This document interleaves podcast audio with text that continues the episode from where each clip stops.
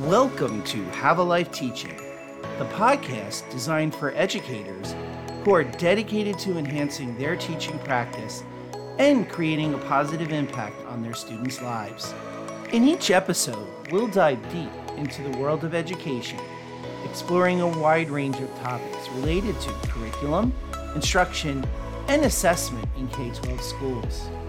Together, we'll learn from the brightest minds in the education field so, if you're a passionate educator who's ready to take your teaching practice to the next level, join us as we explore the exciting world of education. My name is John Shimbari, signing in and saying, Let's have a life teaching. Hello, everyone. Welcome to another episode of Have a Life Teaching, where I hope if you're a teacher, you're getting some great ideas to bring back to your classroom if you're an administrator, you're also getting some ideas on how to improve your school systemically. And or maybe you're a school support person. And hopefully you'll find this podcast to be interesting in terms of what's just going on out there in the world of education. So, as all of us probably listening to this podcast know, one area of education that is finally getting the due it deserves is equity and inclusion. However, while I say that, I think there's still a lot of confusion as to what exactly does equity and inclusion mean in a global sense, and how do we as educators ensure that our schools really are centers of equity and inclusion. So, with that in mind, I'm really excited to have my next guest joining us. My next guest is Maria Underwood, and she's going to be talking about her work that she does in promoting equitable learning environments in schools across the country. Now, for those of you listening, Maria and I have actually had the opportunity of working together in a consulting organization. So I know that she knows what she's talking about. And I'm so excited to finally get her on the podcast talking about equity because I know I'm also going to learn here. So, Maria, thank you for joining us today. Thank you, John. Thank you so much for having me. I also am very excited to join you.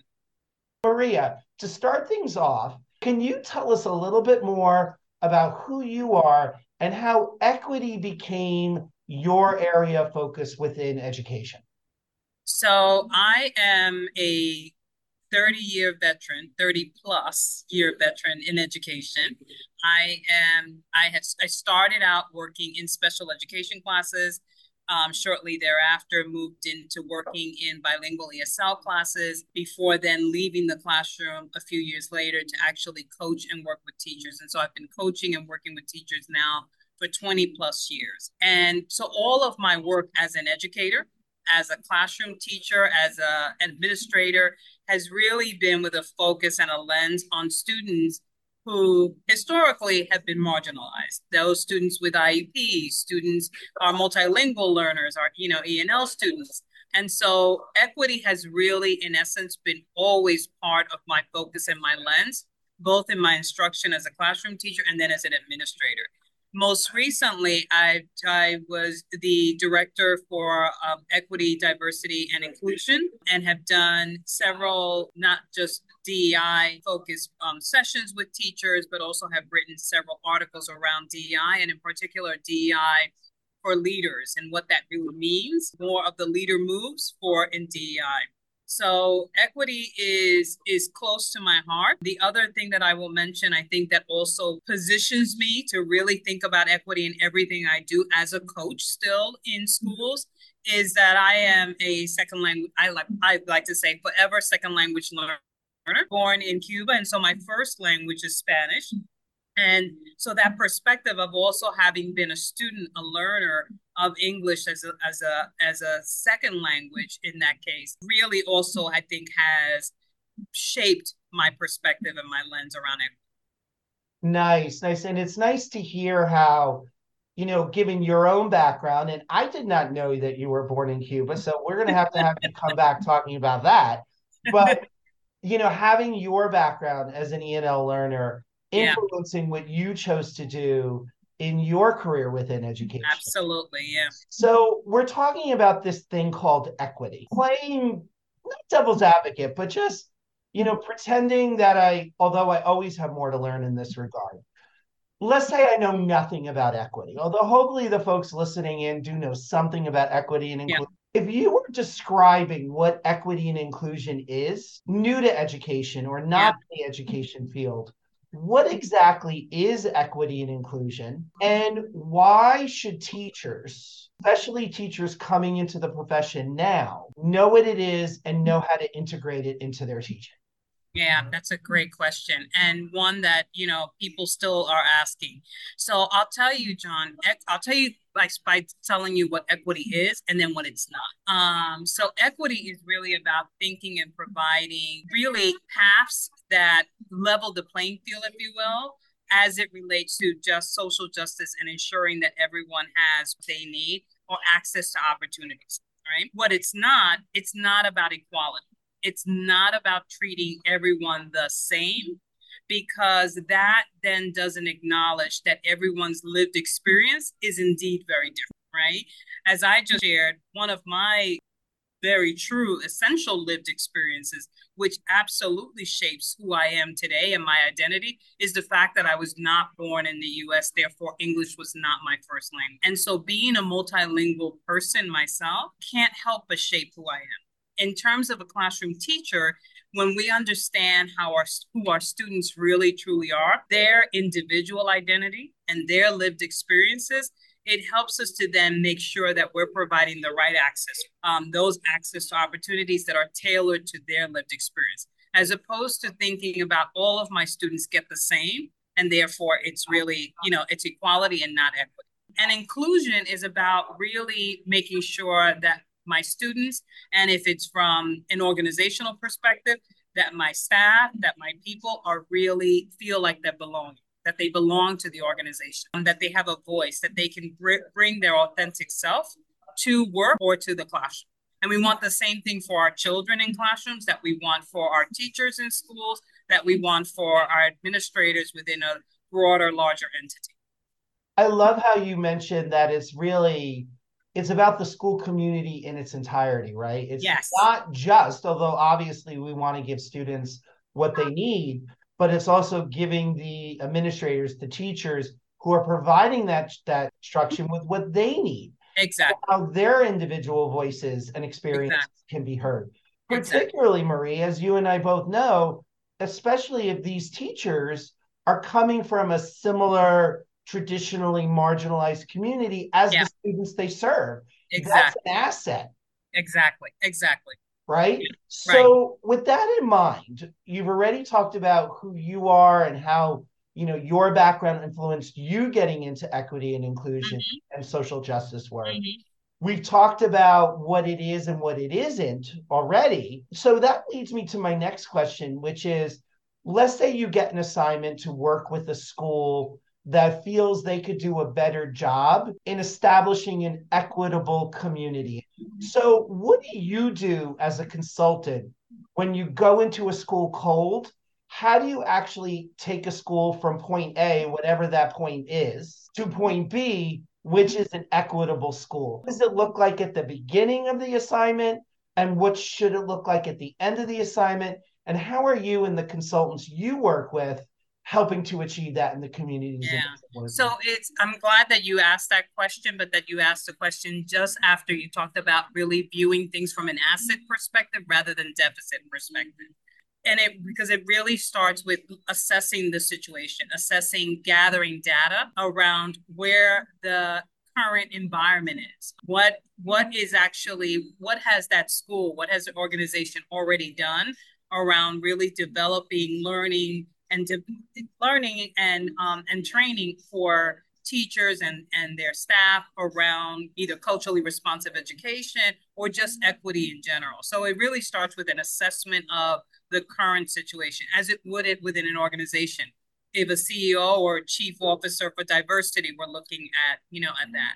And then it's developing learning plans around what's to, to fill those gaps, if you will. So, for example, in a school, those learning plans, those those um, professional development sessions could take a couple of different roads, if you will. It could be around curriculum. and looking at equity from the curricula that exists in those classrooms, the content and the materials. It could be from a pedagogical perspective. What might be some pedagogical moves that teachers should really make that are more culturally responsive? And that could also take us into assessment. Um, what are some equitable practices for assessment or, or more equitable practices for assessments that we can institute that we would want to do professional development around? And then along those lines, it's really looking at strategy. So in any school and in any classroom, we have, as you and I both know, you set up a coaching cycle plan and you really are chunking the kind of goals and objectives you want from beginning of that partnership to the end. And so what are some of the strategies that we want to develop? All of the work can start, but not all of the work will be achieved, obviously, in a short period of time, especially because a lot of this work is around mindset shift. We're going to really want to make sure that we are engaging the stakeholders, classroom teachers, the paraprofessionals, other administrators, everyone involved in looking at this equity.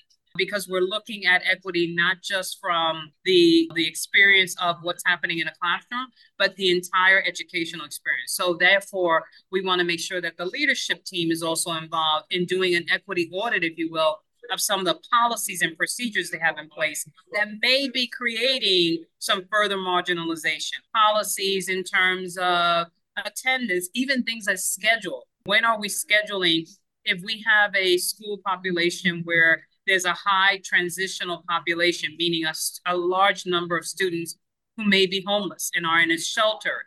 And we know that th- their arrival to school every day may be later because of the busing situation or how they're getting arriving to school. Then why would we set up our, our literacy block for first thing in the morning when the same students who are in greatest need are going to miss that block? So things like just even examining whether we want, you know, we may not be programming our ENL students or MLL students for computers because they've got so many periods of ESL or push-in ESL or bilingual classes. But those are the students who probably could benefit the most from having those computer programs because they can develop their auditory or listening skills. So it's really looking at all of the entire school environment and not just what happens in the classroom. And then ultimately, it's also going back to data and analyzing some of that data promotion rates, who's being promoted, expulsion, suspension, all of that. And then making some recommendations at the end for what things might be implemented or shifted. So it's it's really again almost thinking taking the coaching cycle plan and making it a cyclical plan for implementation in the school. I thought your examples were right on in terms of where schools might be looking more systemically at what they're doing. I think most schools, as you know, go into it thinking that they or want to be inequitable. Right. It's just taking that extra moment to really think about your scheduling and thinking about is this equitable?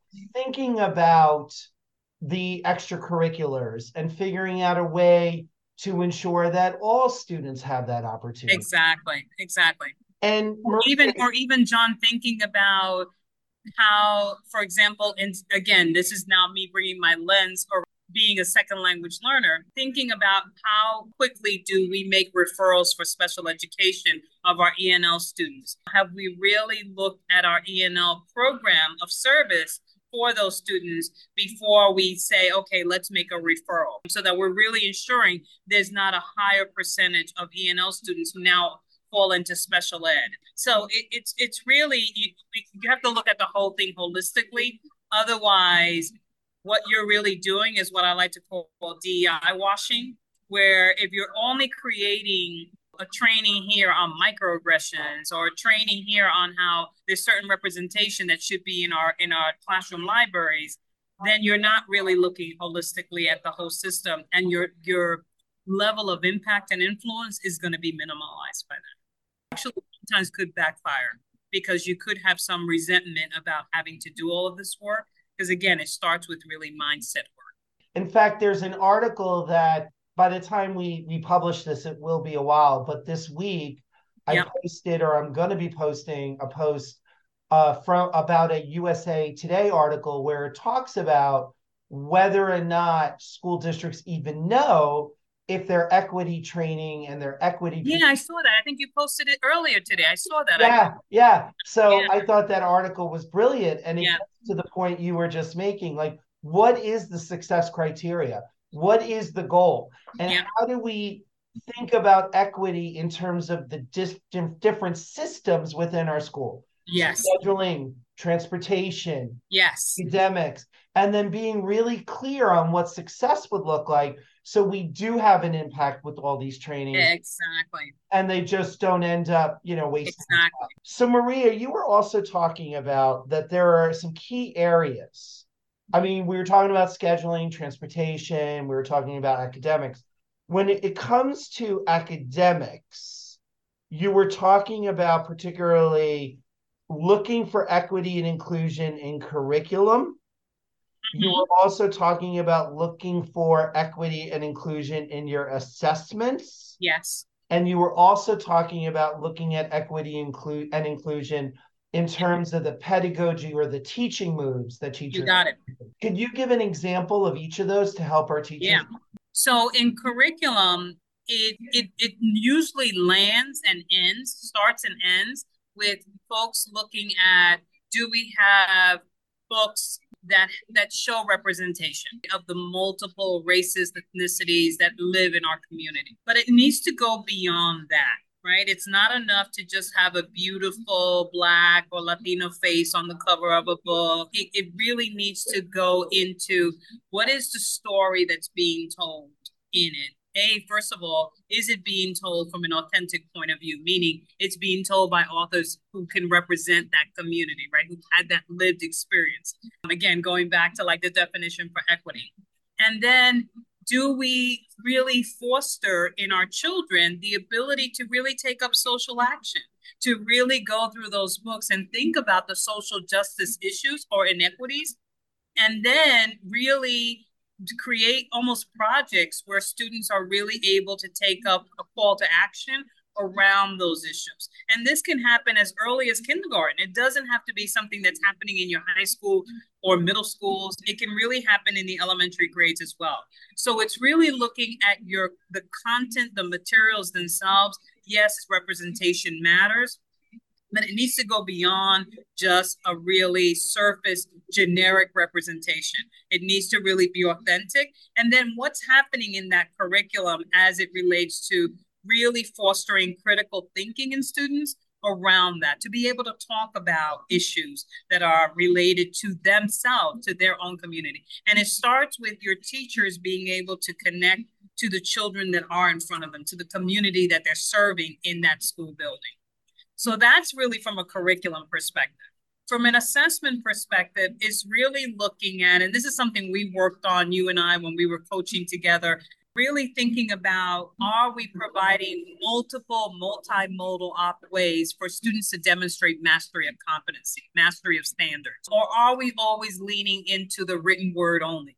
Is it always a three paragraph essay? And why is that the best way when there might be a student who's able to demonstrate mastery in another way? Especially when we think about scaffolding and differentiation as it relates to either just our students who have multiple intelligence, right? But also our students with IEPs, our students who are ENL students. Do they have an ability to represent learning, demonstrate mastery in a different way?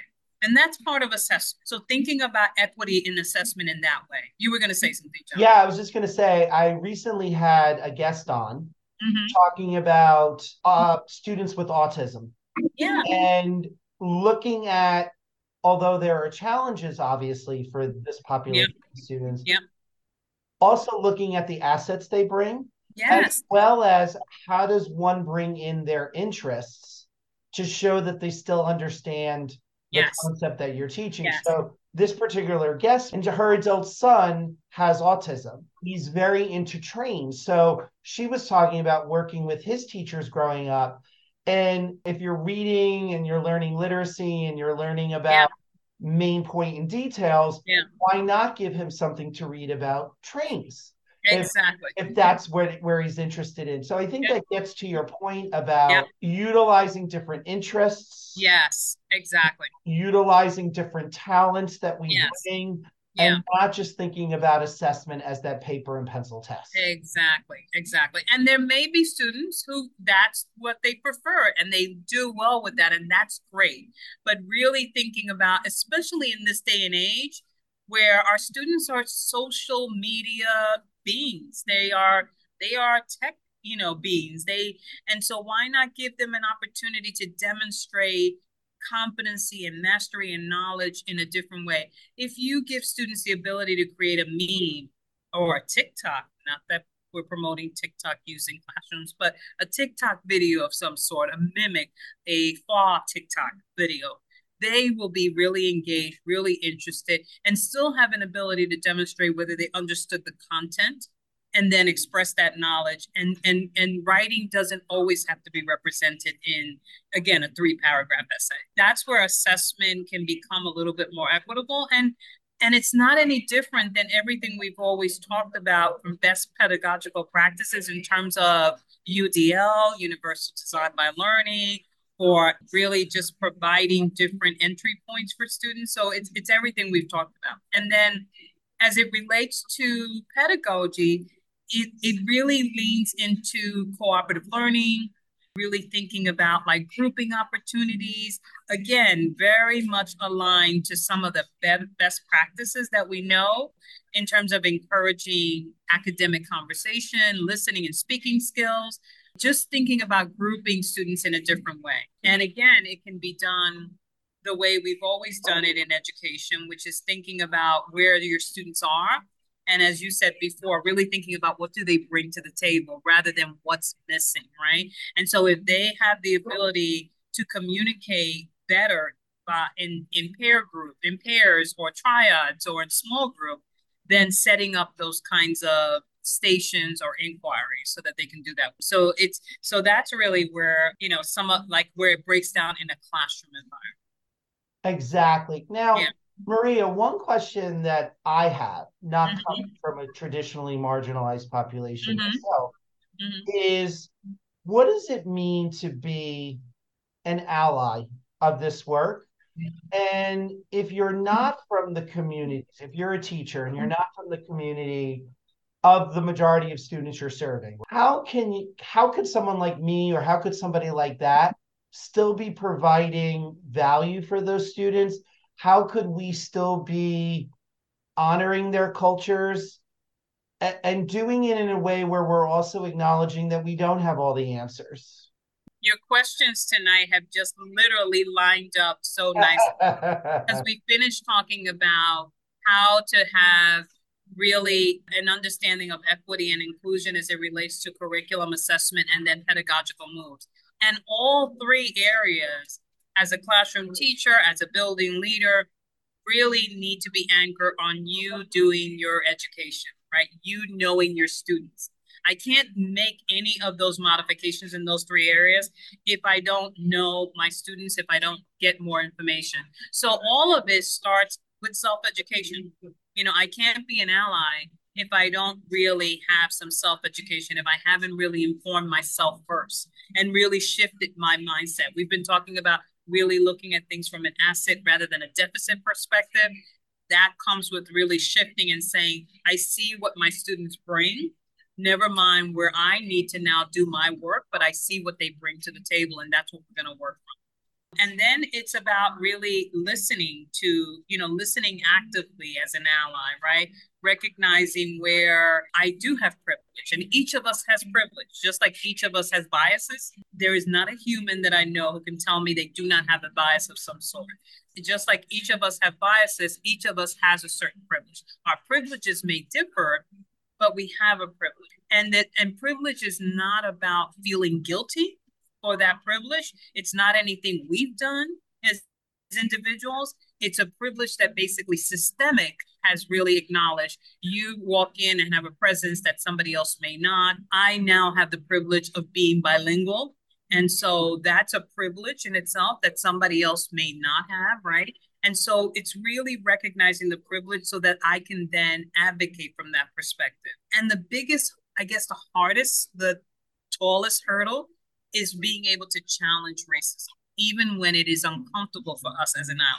it's it's really stopping and questioning someone when they say something that makes you say, hmm, why do you believe that? Or that wasn't really a funny joke. Or that could have hurt somebody else or insulted somebody else. And again, it's not comfortable to take that position, but it's really necessary if we say we're really going to be an ally in this work. And then it's being able to amplify the marginalized voices. So being able to say, I'm going to recognize the work that somebody else has done that isn't normally recognized. You know, we were talking earlier about doctorate and getting your doctorate. And um, and so one of the things we know in academia is that the same researchers, right, and the same studies keep getting promoted and cited.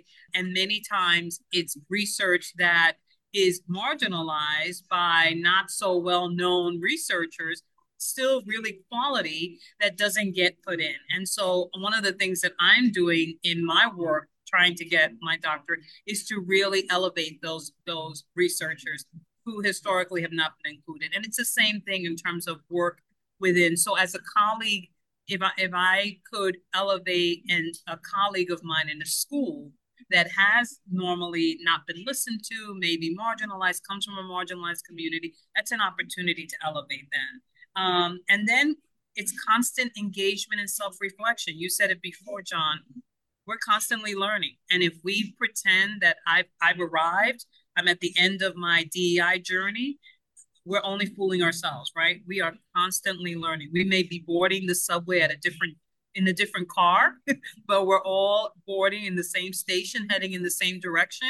And some of us, you know, may arrive sooner because we happen to be in the front car with the conductor or you know and some of us may be in the back of the of the train. But so i think it's that self-reflection. It starts with learning and self-education and it has to always fall back on really self-reflecting. I have a, a daughter as you know that has autism who's on the spectrum nonverbal so more on the severe end. And a few years ago, I think now about three or four years ago, I took several bias tests just to kind of say, let me go through them and see what biases are identified. And of course, as a mother of a child with special needs, never expected that the bias test, which anyone can take, you can go on to, you can do a Google search and kind of start there to really get get your mindset and like um, they all come out of Harvard, and you know you can take any one of them. They don't take that long. And I took one for ableist, able-bodied people, and it showed that I had a, a bias, a propensity towards able-bodied people. Now I'm a mother of a child on the spectrum. That certainly was startling for me, but it forced me to really think and say, how many times have I made decisions leaning into what I expect is a normal body. And for those who can't see me, I'm using air quotes, right? When I say normal body. So I think it starts with that. You always have to constantly be, you know, self reflective, self education, and not be embarrassed to really learn. Because again, all of us are biased, all of us come from our own lived experiences. But you can't be an ally if if if that mindset isn't shifted, and it starts with your own self exploration.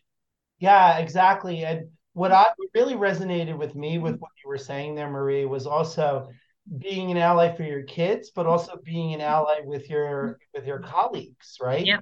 Because it really is a school community mm-hmm. that we're working in. Yeah. And we truly want that equitable school. Yes. I was saying before, taking a school from point A to point B, it's really about I mean, although it's very important about making sure that the learning environments are equitable yeah. for our students, yeah. but it really is also ensuring, yeah. to the point before, that voices that are traditionally not heard in decision making, yeah. there is an opportunity for those voices to be heard. Absolutely, absolutely. And, and that, and, you know, and even there, it's an opportunity, I know for me as a consultant when I'm in schools, but also as an ally in schools to really examine even what happens in meetings. Who gets to speak, whose voice is acknowledged, whose whose opinions are acknowledged, and almost do a, a, a quick audit, a sampling of what's happening in a meeting.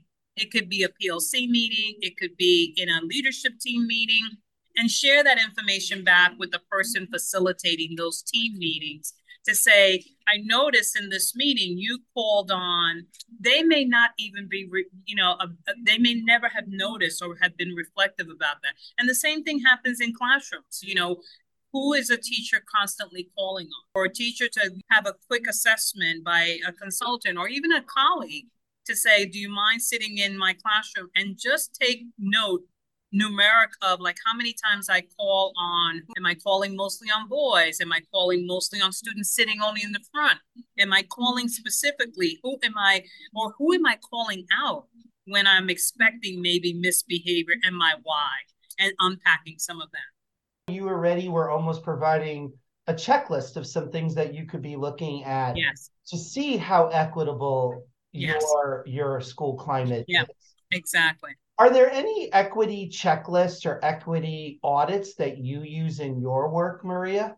Yeah, so there's definitely something about the participation and teacher interaction with students.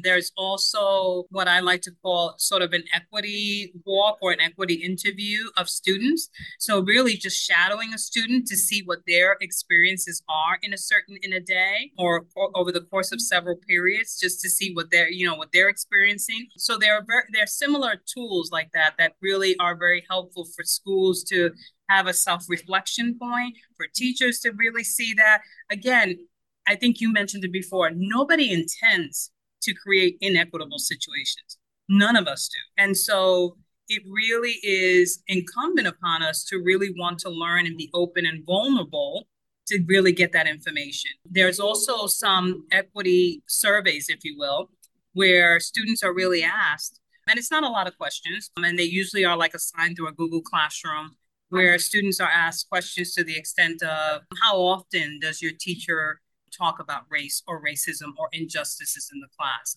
How comfortable are you speaking in the class? Um, do you feel that your teacher really knows you? so these are all questions that students themselves, and obviously it's middle school and up, mm-hmm. get to answer about their teachers, and then that data can be gathered. It, you know, it, it's it's.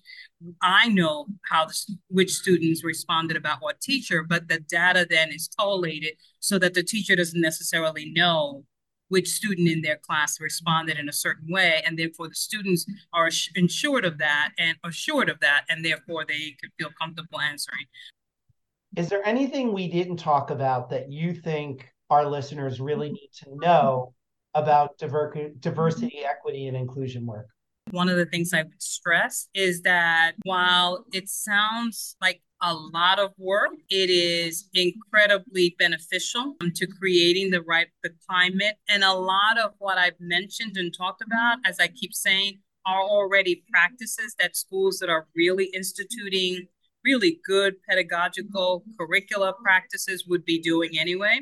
It's really the lens in which we're really looking at it. So I would want to encourage every classroom teacher, every school building leader to really have a look, even if it's just a starting point of really surveying where are we with this kind of work? Uh, are we really a community, a school community that really is equitable and inclusive to all of our students in the community? And I want to be hopeful that we all are in agreement that the future for tomorrow is really one in which we want all of our leaders, i.e., our students today, to really be equity minded leaders who understand the benefits of diversity, but also understand the history and also understand how to create that kind of environment for in whatever leadership role they may be in. So, Maria, where can people find out more about you and the amazing work you do? I'll give an email, which is the easiest way. A lot of the consulting work I do is through my own company, M Ideas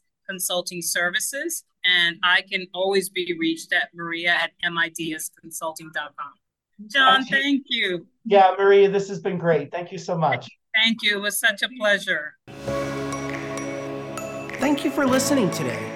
I hope you got some great tips that you can bring back into your teaching. Remember, have a life teaching without sacrificing your own.